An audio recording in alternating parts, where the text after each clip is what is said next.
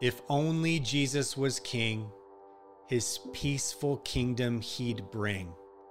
If only God was love, it would fall from the skies above. In Jesus, we move from only and if to now. My name is Josh, and this is We the Peace. We the Peace is a podcast sponsored by PAX dedicated to mobilizing Christian leaders to bring Jesus centered peacemaking and justice into our organizations. We explore how peacemaking, activism, and the justice of Jesus are central to discipleship. We, the church, are we the peace in a hurting and violent world.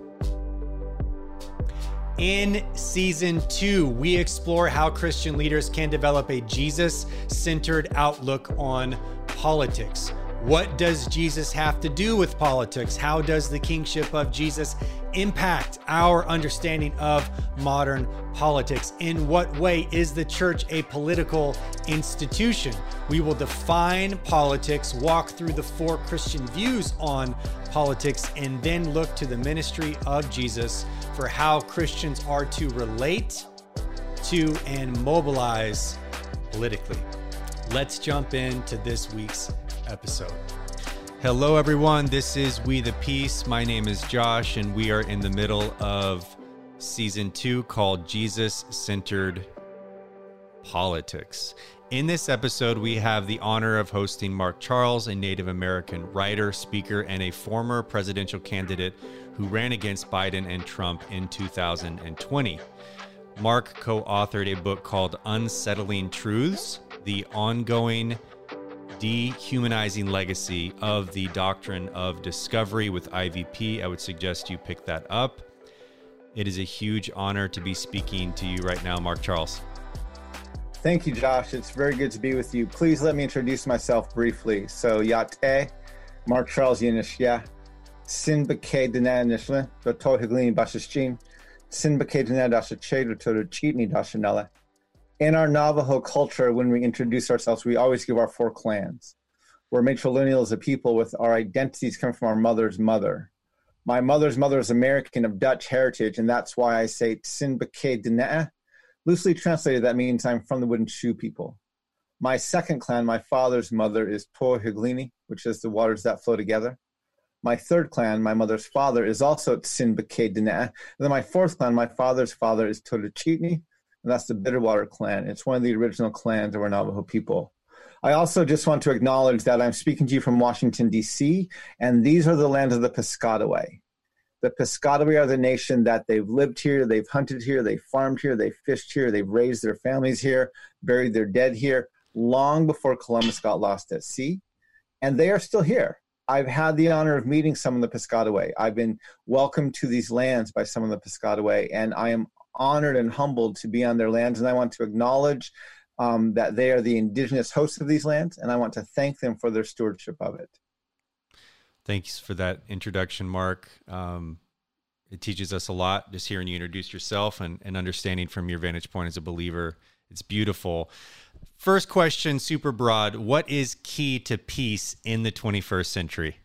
I thought about this question. There's a lot of ways I could answer it. I would probably say that one of the key things I tried to do with our campaign, and one of the things I'm trying to do in my work, is to create what's called common memory.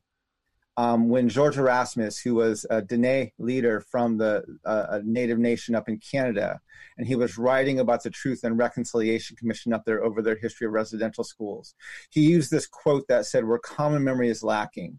Where people do not share in the same past, there can be no real community. Mm-hmm. If you want to build community, he said, you have to start by creating common memory. I, I love that quote. I think it gets to the heart of not only our nation, but even a lot of our global challenges with race, which is here in the United States, for example, we do not have a common memory. We have a white majority that remembers a mythological history of discovery, expansion, opportunity, exceptionalism, and we have communities of color, Native peoples, African Americans, that have the lived experience of stolen lands and broken treaties, of slavery and Jim Crow laws, of boarding schools and Indian massacres, of segregation and mass incarceration, of internment camps, families being ripped apart at our borders, and there's no common memory. And if you look back over our history, there's no point in our history where you can look back and say, oh, we had good cross racial lines or cross ethnic lines of community. It doesn't exist.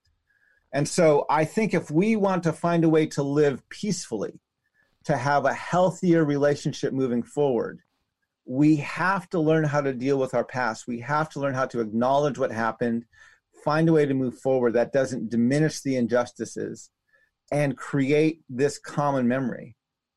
Yeah. Yeah. Thanks for sharing that. This episode is dedicated to thinking through uh, national politics, and that's a speciality of yours, absolutely, not only in your theological uh, uh, theologically rooted book on the doctrine of discovery and what that means for nation building, but also actually entering the race. What are some takeaways that you have from running for president? Uh, the theme of our campaign was we wanted to build a nation where we the people truly means all the people. Now, when you have a platform and a slogan inviting all the people, you get all the people and one of the things I was so blessed and blown away by was the incredible diversity of people we had supporting, volunteering for, advocating for, giving money to, donating to this campaign. And yeah. we had people from not only different um, political uh, lines of right and left, or, or even uh, different from that, but we had uh, vast diversity, racially, gender wise, um, uh, politically, socioeconomically, um, sexual orientation. Like you, we had this diversity. And one of the things I reflected on in the midst of our campaign was, you know, in all of my years working with the church, I've never gathered such a diverse group of people before. Yeah. And then I reflected on Christ's ministry. And he didn't have just you know like your mega church where you have different shades of color in the pews but everyone has the same socioeconomic background right. same educational background same neighborhood they come from he had people from the polar ends of the spectrums he had zealots and he had he had tax collectors he had fishermen like he had people from the edges of their society both sides all sides and you don't get that kind type of diversity unless you cast a very wide net. Yeah. And so it made me think like how open and welcoming was Jesus to the wide variety of all of the fraction of the factions within Judaism that he gathered and yeah. had disciples from the polar ends and yet we don't do that well in the church nor do we do it well politically here yeah. and so that was that was a huge takeaway was um by casting such a broad net, which is what we did with our campaign, we had some incredible representation within our campaign. That's awesome. Yeah, that's beautiful. Um, yeah, that's really interesting to, to learn about and hear from you. So you're in Washington D.C. You're very in touch with what's going on nationally. How do we as Christians, and when you think of like church leaders, and when you think of people sitting sitting in pews, or definitely not this year sitting in pews, hopefully doing church in houses, what does national engagement look like for Christians? How do we engage nationally? Well, one of the things, and and this will kind of go into some of what we did in our book. You know, when, when I began writing the book um, Unsettling Truths with my good friend Soong-Chan Rah, um, who's a professor of theology at North Park Seminary, and uh, and we sat down and kind of started putting the outline of our book together. We really were centering it around the call for the church to lament. Um, we were laying out the doctrine of discovery. We he had just written a book on lament uh, called a prophetic lament. I was laying out this history for the church and calling the church into a process of lament. And then we we signed the contract and started writing our book, or working on the book. It was maybe 2014, 2015 and then the 2016 election happened. Yeah. And after that election, especially when white evangelicals had such an oversized role in putting Donald Trump into office, yep. we sat down to rethink our whole thesis for the book. And instead of the book being a call to lament, the book turned into a flat out rebuke of the church. And we added several chapters, two of which were some of the most important chapters, as chapters three and four, where we we trace how the church yeah got from the teachings of Jesus to the doctrine of discovery. Okay. And when Jesus says things like "love your enemies" and "pray for those who persecute you," and we end up, uh, you know, uh, fifteen hundred years later with a doctrine of discovery that gives the church authority to kill people who doesn't look like, act like, worship like, or or um, you know, dress like they do. And so the problem with that is, you know, the church. We trace it back to Constantine, actually, to the writings of Eusebius decides that in an effort to end its persecution, it's going to prop up an emperor of Rome as a God ordained emperor to Christianize Rome. Yeah. Constantine took that bait and made Rome Christian. And that marriage of church, which was called to sacrifice itself, and empire, which is about preserving itself, that's where the church got offline. And that's where we end up where we are today where so much of the church thinks their job is to make the nation christian. They think the job of their role in government in political engagement is to legislate their theologies and their doctrines which is you know jesus was very adamant there's no such thing as a Christian empire. His kingdom was somewhere else. He did not come here to legislate his theologies. He came to to to make disciples. And so, yeah, I think that's where uh, where the church really gets it wrong. And so, I would say the church's role, our our role is to help make the nation more just. Yeah, our role is to speak truth to power. Our role is to advocate for the most marginalized our job is not to protect our rights as Christians. How do, how so how do we as Christians engage in national politics or even local politics for that matter without selling out to empire? And I'm asking you as a presidential yeah. candidate, how do you yeah. go about doing that?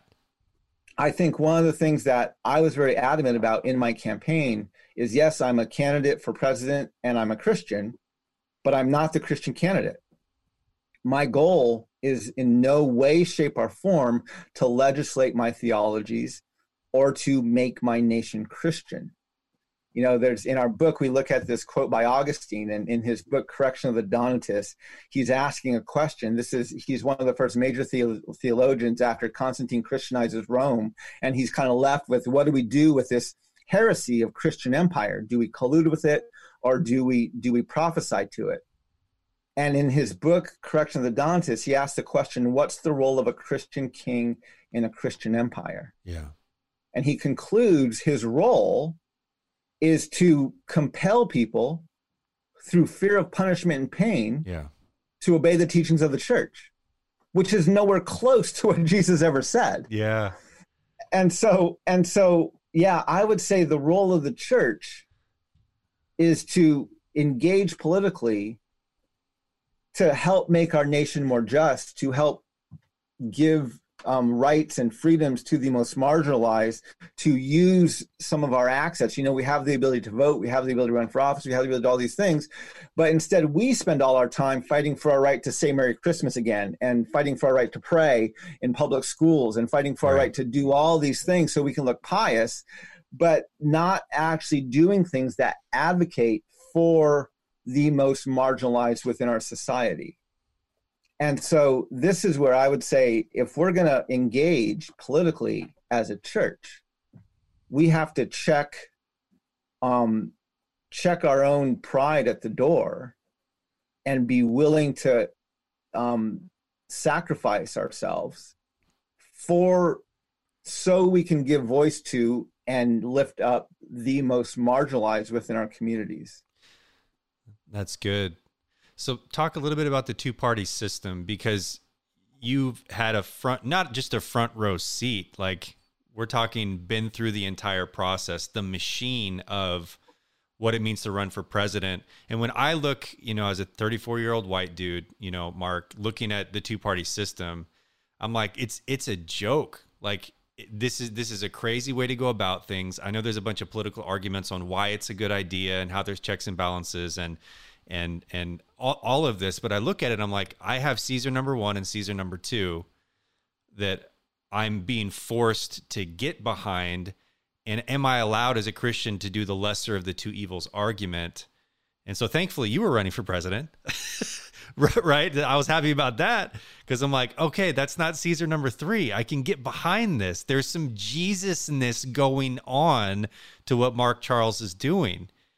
And um, as like a neo Anabaptist, it still makes me uncomfortable. But I'm like, listen, this is a beautiful alternative. Am I viewing the two party system right? Is it is it really that broken? And how can Christians register for a party and vote without losing their fidelity to Jesus? And this is somebody who thinks like advocating for voting is okay, but talk yeah. about the two party system. Well, so to understand the challenge with the two party system, you have to understand the foundations of our nation. Okay. So in his final State of the Union, President Obama was acknowledging the huge divisiveness that he had seen and experienced as our nation's first black president. And in his final State of the Union, he was kind of lamenting that. And he quoted the Constitution. He said, We the people, our Constitution begins with these three simple words. Words we've come to recognize mean all the people. And he was calling our nation to what he called a new politics.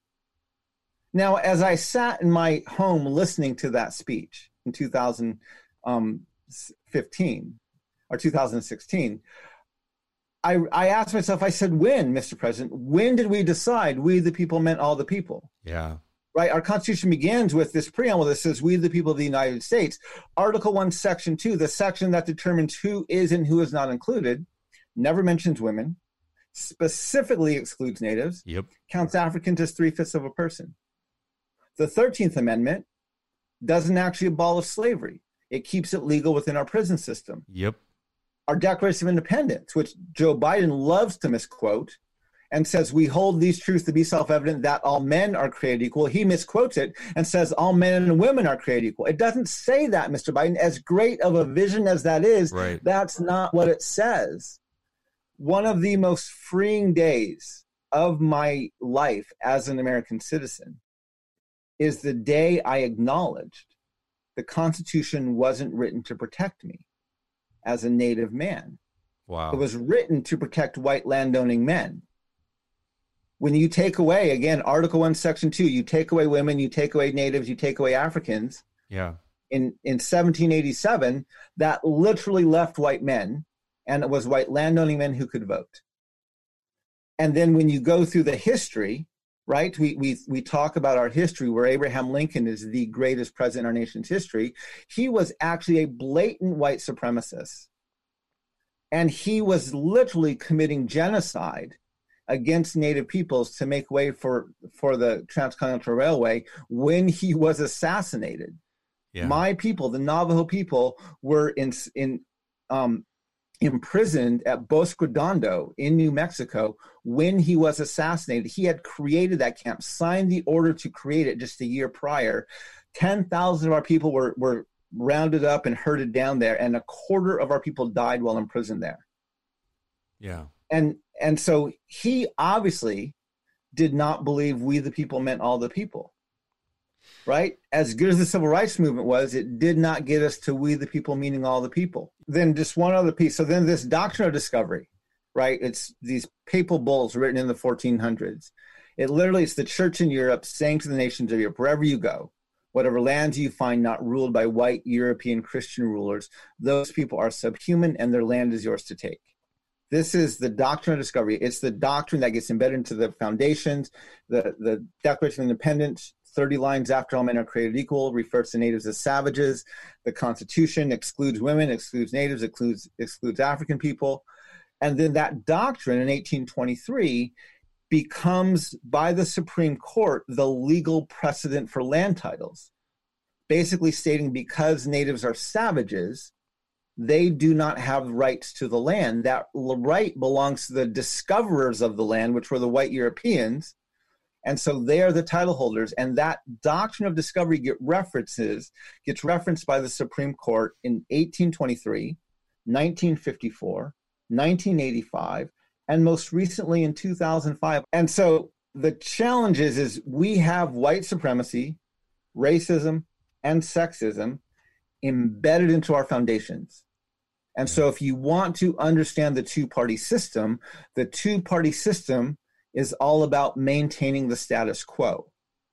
And yeah. the status quo is racism, sexism, and white supremacy. And for those of you, you know, who haven't read Mark's book, he's talking about a false doctrine called the doctrine of discovery that it was infused in the founding of our country. Yes. And so it's not simply a modernist problem. It's not simply a a European problem that was brought here. This is a theological problem.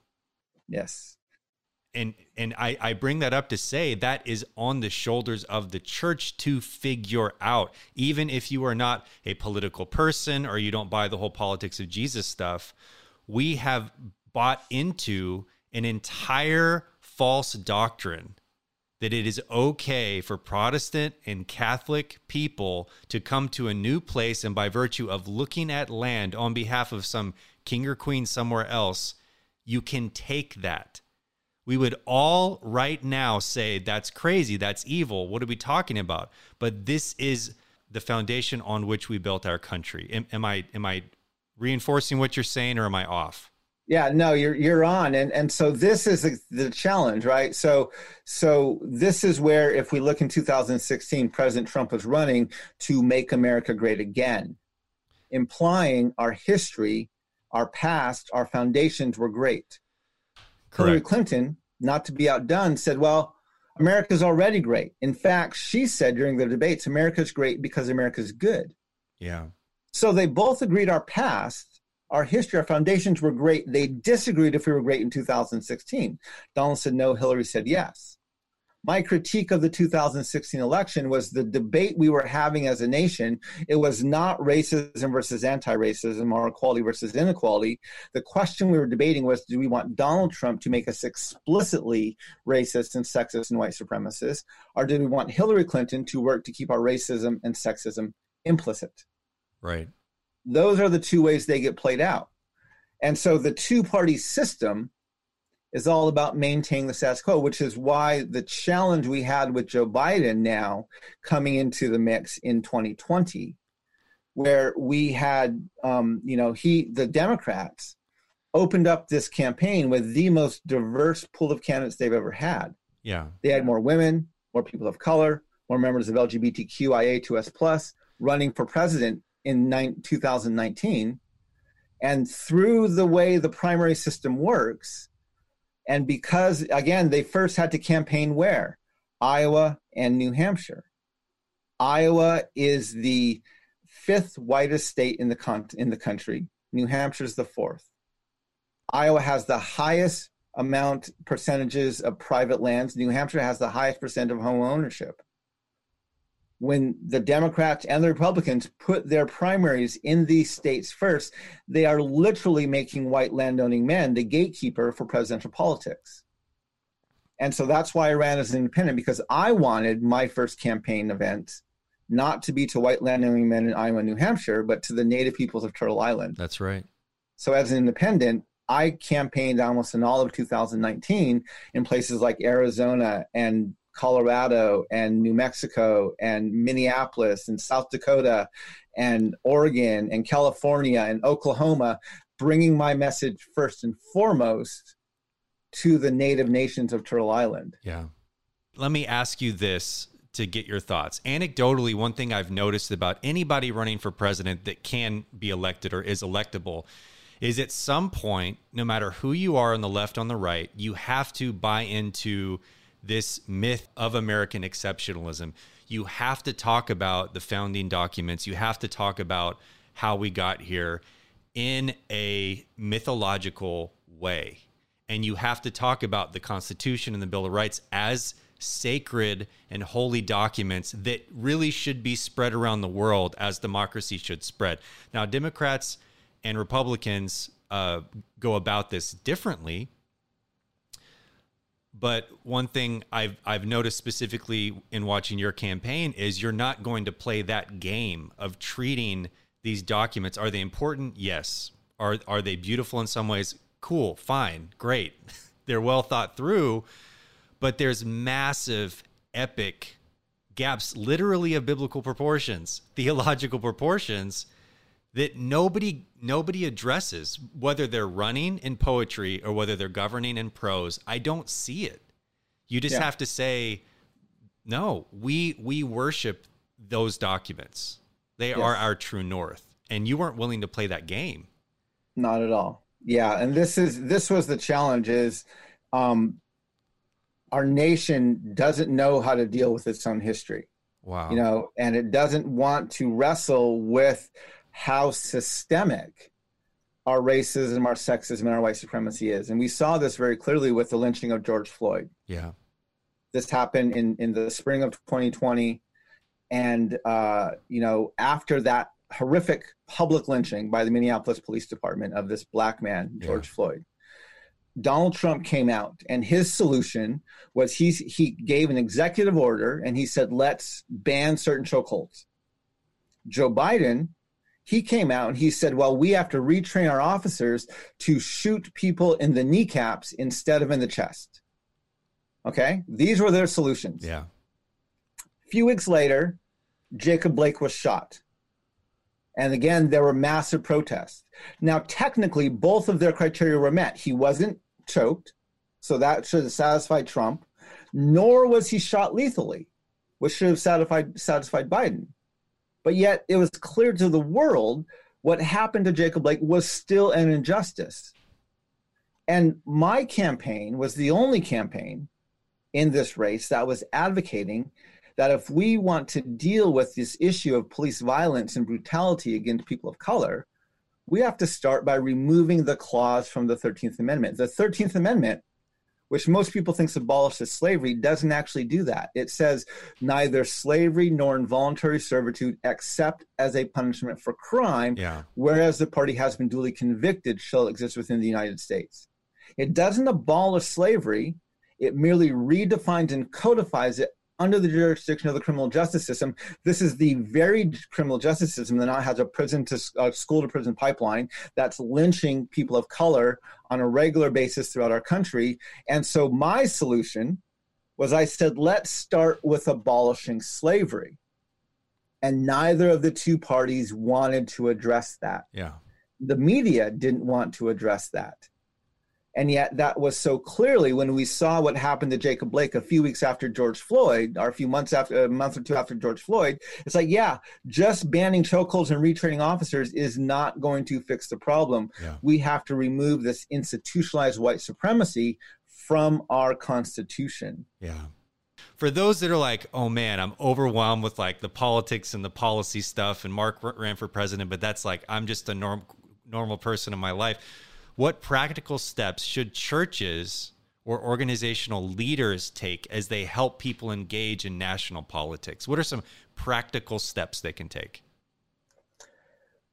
I think one of the most practical things that we need to do as a church, first and foremost, is we have to decolonize our faith. We have to recognize that the church cannot be in bed with empire. And our job is not to make our nation Christian um, the ending of our book, basically what we say to the church is that until it gets out of bed with empire, it's impotent. It has nothing to offer. The church, if if we if the church in its current state were to be asked how to deal with the challenges our nation is facing, the church's solution would be to make the nation Christian. That's right. And that's what caused the problem in the first place. That's right we have nothing to offer this world the, the damage that we've created through this doctrine of discovery until we get out of bed with empire. Yeah. And so the the call for the church is actually a very drastic one. This isn't something we can just do in stages right? In, until we can we can recognize that our job is not to legislate our theologies. Yeah. Our job is not to be evangelistic in our in our governmental policies our job is not to you know somehow compel the country to worship god we don't have much to offer. Yeah. And and that's a that's not just something we can do, that's an entire paradigm shift yeah. that the church is not the church is not sure what it, what where it wants to go with that in my observation. Yeah. As we've laid out the message from our book that I, we've we've sensed some excitement at an individual level, but at a systemic level, at an institutional level, the church is chewing on that at best. Well, listen, I want to give you the opportunity as we as we close here to read something you've prepared. I, think it'd be meaningful if you could give a little context for it and, and read it for us. Yeah, I want to share with you this. Um, it's a proverb actually that I was asked to write, um, or it's in the form of a proverb. I do some work with the Calvin Institute of Christian Worship, and in 2018, I was speaking at one of their conferences, and this was in the middle of the um, of the immigration crisis, where families were being separated at the borders, kids were being put in cages, and the Worship Institute, um, my good friend John Witvliet, asked me to present something about my prophetic message, but in the form of a proverb. And I wrote this, and I want to share this with with you and with your audience today. Wise is the church that refuses to buy into the trappings of partisan politics. Remember, my brothers and sisters, Jesus did not come to create a Christian empire. He came to make disciples. He came to offer his body as a living sacrifice. He came to plant a church. When the church merely lobbies one political leader and protests the other, when for the sake of argument or political gain, the body of Christ turns a blind eye to one sin and magnifies another, we are not representing the headship of our body, who is Christ. As vile, repulsive, and urgent is the Trump administration's separation of families at our borders, it's not the first time. Indian removal, the slave trade, boarding schools, lynchings, Japanese internment camps, mass incarceration, even the deportation numbers of the Obama administration. The list of ways the U.S. government has worked to destroy the family structure of people of color throughout our history is as long as it is depressing. So let's stop pretending that President Trump is the God ordained savior or, or the ultimate demise of our union. The same with President Obama or now Joe Biden. What our nation needs is not for Democrats to be better Democrats, nor do we need Republicans to simply be better Republicans. We don't even need our nation to be more Christian. My brothers and sisters, the United States of America is not, never has been, nor will it ever be Christian. Jesus did not come to create a Christian empire, he came to make disciples. He came to offer his body as a living sacrifice. He came to plant a church. And wise is the church that refuses to buy into the trappings of partisan politics. I agree with Kenneth Kaunda, the former president of Zambia, who said, What a what a nation needs more than anything else is not a Christian ruler in the palace, but a Christian prophet within earshot. That's beautiful. Thanks for sharing that with us. It's uh, an honor and very special to have you on. And uh, I'm excited. I'm excited to see what's next. Hi, everyone. I hope you enjoyed that interview. I have five quick takeaways as I let you go. One, Christian leaders must promote the flourishing of all peoples through national platforms. Two, Christian leaders must stop trying to legislate our own theology into our nation. This is a historical mistake. Number three, we should be getting back to Jesus and a church that is willing to sacrifice in a society. Four, we need to decolonize our understanding of Jesus and decolonize our churches. And five, Mark Charles drove us to create a common memory, developing a common historical and cultural narrative of how we got to where we are as a country. This podcast called We the Peace can be found on iTunes, Spotify, and most places where podcasts land. Blessings as you seek to embody the peace of Jesus wherever you are.